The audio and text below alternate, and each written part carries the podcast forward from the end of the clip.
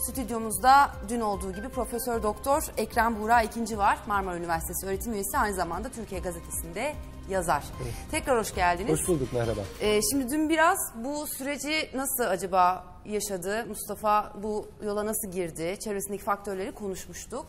Ee, şimdi Türkiye o sahneyi konuşuyor bugün. Şimdi onu soralım size. Dizideki kurguyu biliyoruz, izledik. Gerçekte de böyle oldu mu acaba o an?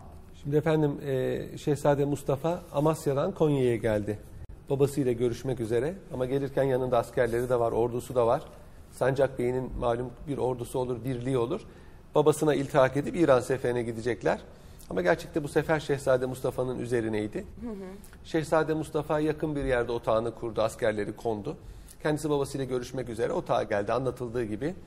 Babasını görürse onu ikna edebileceğini ve bu dedikoduların aslı olmayacağını düşünüyordu. Sonuna kadar da bir inancı vardı aslında? Belki de belki de babasının artık tahta kendisini devredeceğini ve e, bu seferin serdarı olacağını ondan sonra da tahta geçeceğini düşünüyordu. Çünkü Şehzade Mustafa tahta çok yakın olduğunu hissediyordu o devirde. Çünkü bazı tarihçiler dün de konuşmuştuk. Şehzade Mustafa'nın tuğ ve alemlerini diktiğini yani artık babasına karşı bir isyan hazırlığı içinde olduğunu söylüyor. İşte o Otağa girdiğinde padişahın otağı vardır. Büyük bir otak. Birbirinden bağlı odaları vardır. Tek bir oda değildir. Tabi otağın içinde kimse yok. Onu sonradan anlatılıyor. Yani bunu yakinen görmüş olan bir kimse bilmiyoruz. Zal Mahmut Paşa'dan başka. Tarihler Şehzade Mustafa silahlarını çıkarıp ki adet öyledir. Padişahın huzuruna silahla girilmez. Sultan 1. Murat'tan beri gelen bir e, gelenektir bu. İçeri girdiği zaman içeride yedi tane sağır dilsiz cellatla karşılaşıyor ve idamı beklemediği için kendisine karşı bir komplo kurulduğunu düşünüyor. Halbuki bu idam emrini veren Kanuni Sultan Süleyman'dır.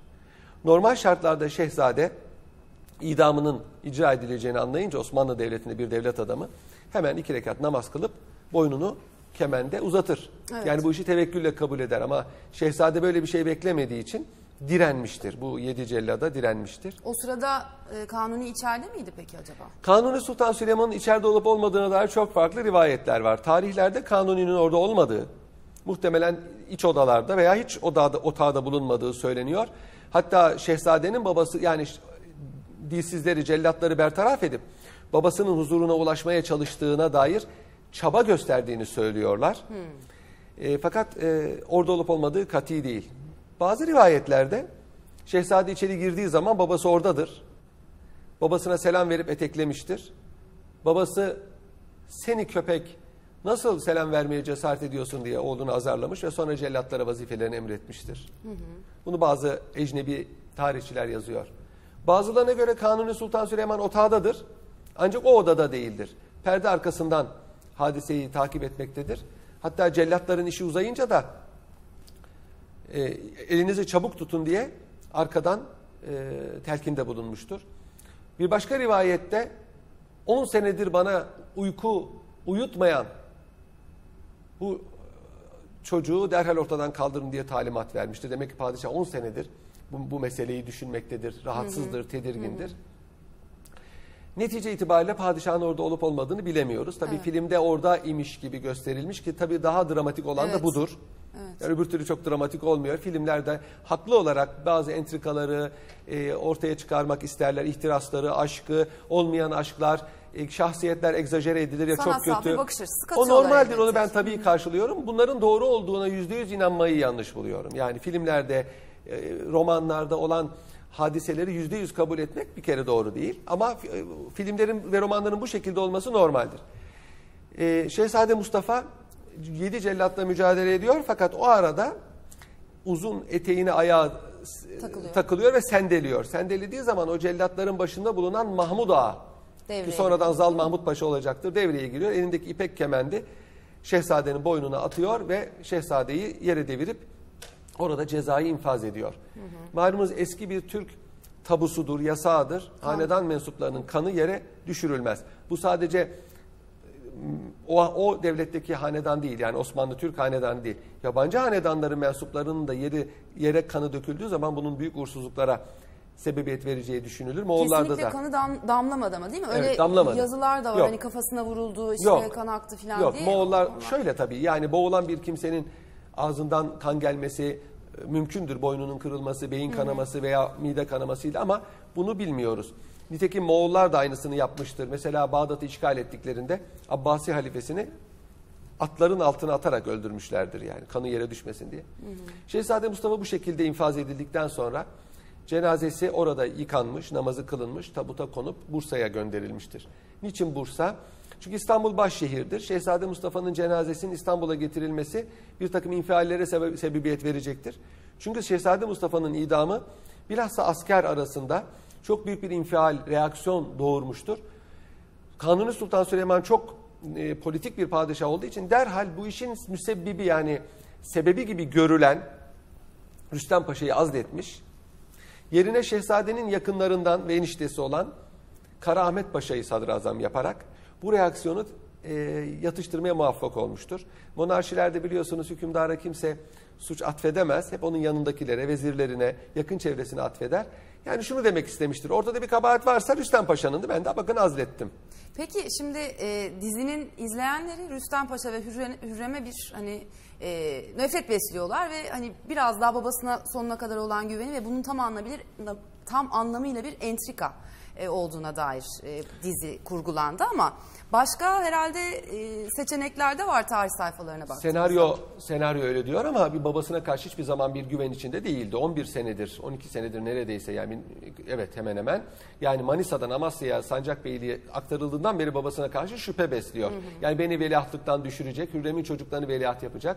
Kimin bir kere veliaht olacağı belli olmadığı için herkes kendi çocuğunun veliaht olmasını ister. Bu normaldir.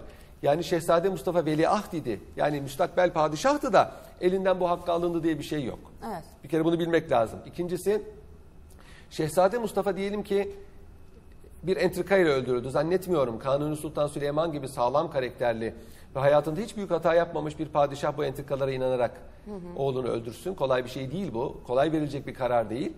Yani dile kolay belki de insan herkes kendini oraya koymalı.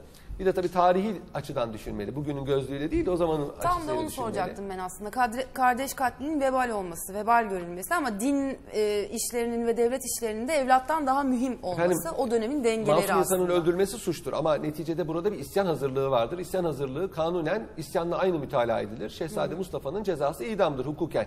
Ha böyle bir isyanı yoktur o ayrı bir mesele. Tarihçilerin bazısına göre yoktur tamamen entrika kurbanıdır. Bazılarına göre e, vardır isyan hazırlığı. Bazılarına göre yoktur ama e, entrika çevrilmesine de sebebiyet verecek bazı hatalar yapmıştır. Dedikodulara sebebiyet vermiştir. Yani bir takım hataları vardır. Herkes Hürrem Sultan'ı ve Rüstem Paşa'yı konuşuyor ama şehzadenin hatalarından bahseden hiç yok. Çünkü o öldüğü için bir idol olmuştur. Ölenler biliyorsunuz bütün hatalarını da beraberinde götürürler. Hürrem Sultan ve Rüstem Paşa haksız yere suçlanıyor bu hadisede. Bu doğru değil. E, neticede tersi de olabilirdi. Yani Hürrem Mahidevran'ın yerinde olabilirdi. Mahidevran Hürrem yerinde olabilirdi. O zaman da biz e, Hürrem'e acıyacaktık ve çocuklarına acıyacaktık. Evet. Şehzade Mustafa Bursa'da defnedildi. Annesi Mahidevran da onunla beraber yaşadı.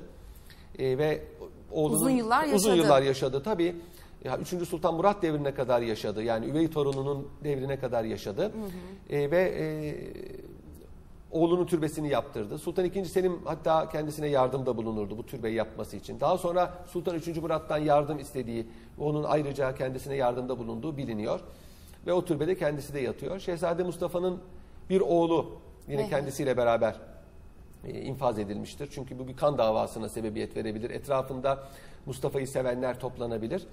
E, kızları ise e, zamanı gelince evlendirilmiştir ki bunlardan bir tanesi Ankara'da Mimar Sinan'ın yegane eserlerinden biri olan Cenab-ı Ahmet Paşa Camii'ni yaptıran Cena- Cenab-ı Ahmet Paşa'dır. Yani sadrazam olmuştur. Ee, Osmanlılar'da kardeş katli kanuni bir müessesedir. Devletin birliği için, milletin dirliği için tahta çıkan padişahın e, kardeşlerini veya ailesinin diğer mensuplarını öldürmesine e, hukuk izin vermektedir. E, burada bir hunharlık veya taht hırsı değil, devleti koruyan bir gaye var. Bunu bu şekilde anlamak lazım. Çünkü O zamanın dengeleri bu şekilde böyledir. Ee, devleti korumak için kendi ailesinin fertlerini feda etmek büyük bir fedakarlıktır. Bu açıdan bakmak lazım. Avrupa'da büyük veraset harpleri var. Bu harpler bizde yaşanmamıştır. Diyelim ki Mustafa suçsuzdu. Bütün bunlar bir entrikanın sebebiydi. Kanuni Sultan Süleyman da bir entrikaya kulak verecek kadar zayıf iradeli bir padişahtı. Ama burada yine padişah haklı. Eğer Mustafa hayatta kalsaydı büyük bir iç savaşa sürükleniyordu memleket. Mustafa'nın taraftarları ve taraftarı olmayanlar. Padişah Mustafa'yı ortadan kaldırmakla büyük bir iç savaşın önüne geçmiştir. Eğer padişah tahtını Mustafa'ya bıraksaydı bir iç savaş çıkacaktı. Padişah ölseydi de yine bir iç savaş çıkacaktı tahtı elde etmek için. Nitekim Hürrem'in oğullarından Şehzade Bayezid bir müddet sonra ayaklanacaktır babasına karşı. O ciddi bir ayaklanmaydı. Hatta İran Şahı'ndan da yardım alarak padişah onu yendi ve Hürrem'in en sevgili oğlu olduğu halde gözünün yaşına bakmadan idam ettirdi. Doğru. Yani padişah Hürrem Sultan'a kulak verecek olsaydı Bayezid'i infaz etmezdi. Ben pek buna ihtimal vermiyorum. Kaldı ki e, ölümünden sonra da sahte e, Mustafa'lar Evet türedi çıktı. değil mi? İsyanlar çıktı Rumeli'de. Düzmece Mustafa denilen bir e, kişi Şehzade Mustafa olduğunu iddia etti ve etra epey bir taraftar buldu. Anadolu'ya kadar geldi ve e, bu isyan bastırıldı. E, sevilen bir şehzadeydi. Bunda şüphe yok. Fakat Osmanlı tarihi için uygun değildi. Çünkü e, çok sevilen bir e, şahsiyet olmak, heyecanlı olmak, güçlü olmak, hatta dedesi Yavuz Sultan Selim'e benzemek yetmiyor. Sabır ve temkin çok mühimdir. E, nitekim Hürrem'in oğullarından Selim, sabırla, temkinle tahtı ele geçirmiştir. Nitekim e, askerler ağabeyim Mustafa'yı ister, babam Mehmet'i ister, annem Bayaz'ı ister, bizi de Allah istesin demiştir. Ve nitekim hepsi bir şekilde vefat edip taht ona kalmıştır. Mustafa e, tahta kalsaydı ve iç savaş olmasaydı bile memleketin e, savaşları devam edecekti. Artık halk, ben çok fazla da halkın ve askerlerin Mustafa'yı tuttuğunu zannetmiyorum. Çünkü artık savaştan bıkmıştı insanlar. Barış devresi istiyorlardı. Bu barış devresini Sultan II. Selim onlara yaşatmıştır.